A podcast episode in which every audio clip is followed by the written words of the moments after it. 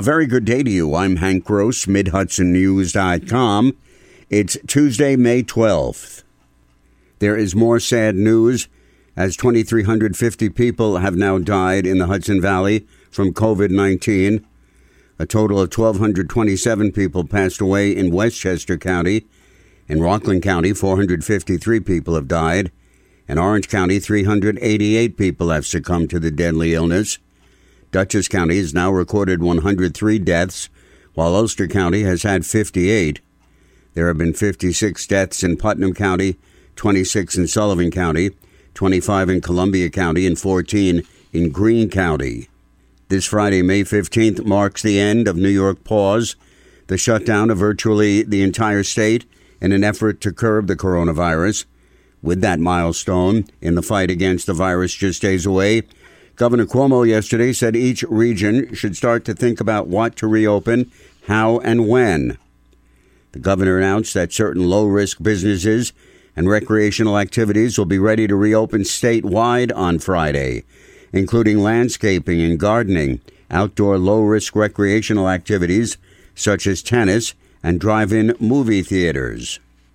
The case of John McCardle, the 76 year old Cochecton man accused of shooting his daughter's boyfriend to death early Sunday morning, will not be going to a Sullivan County grand jury anytime soon. That case and all others are on hold because of the COVID 19, said Acting District Attorney Megan Galligan. Unfortunately, because of the COVID crisis, all grand juries in Sullivan County are on hold by order of the administrative judge. So once we're able to move the case to an active Sullivan County grand jury, uh, we could expect them to evaluate the case, and ultimately it is for the grand jury to decide whether to issue an indictment formally charging any defendant with a felony crime or to decline to do so. It's alleged that McCardle walked up to 40 year old Anthony Bertolini, who was sitting behind the wheel of his car at McCardle's house, shooting and killing him with a rifle.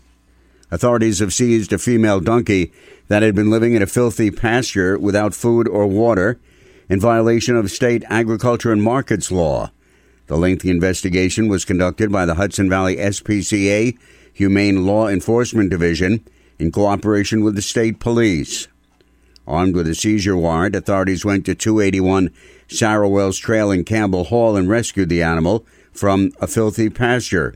Agents from Pets Alive assisted in removing the donkey to their farm, where she will receive emergency veterinary care as needed. Enterprise Community Partners has released additional funding for New York State land banks working to protect homeowners and neighborhoods by acquiring and transforming blighted homes into community assets.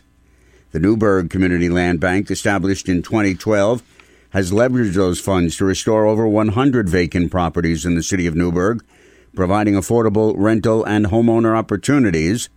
Now the land bank has received an additional $475,000 to continue its work.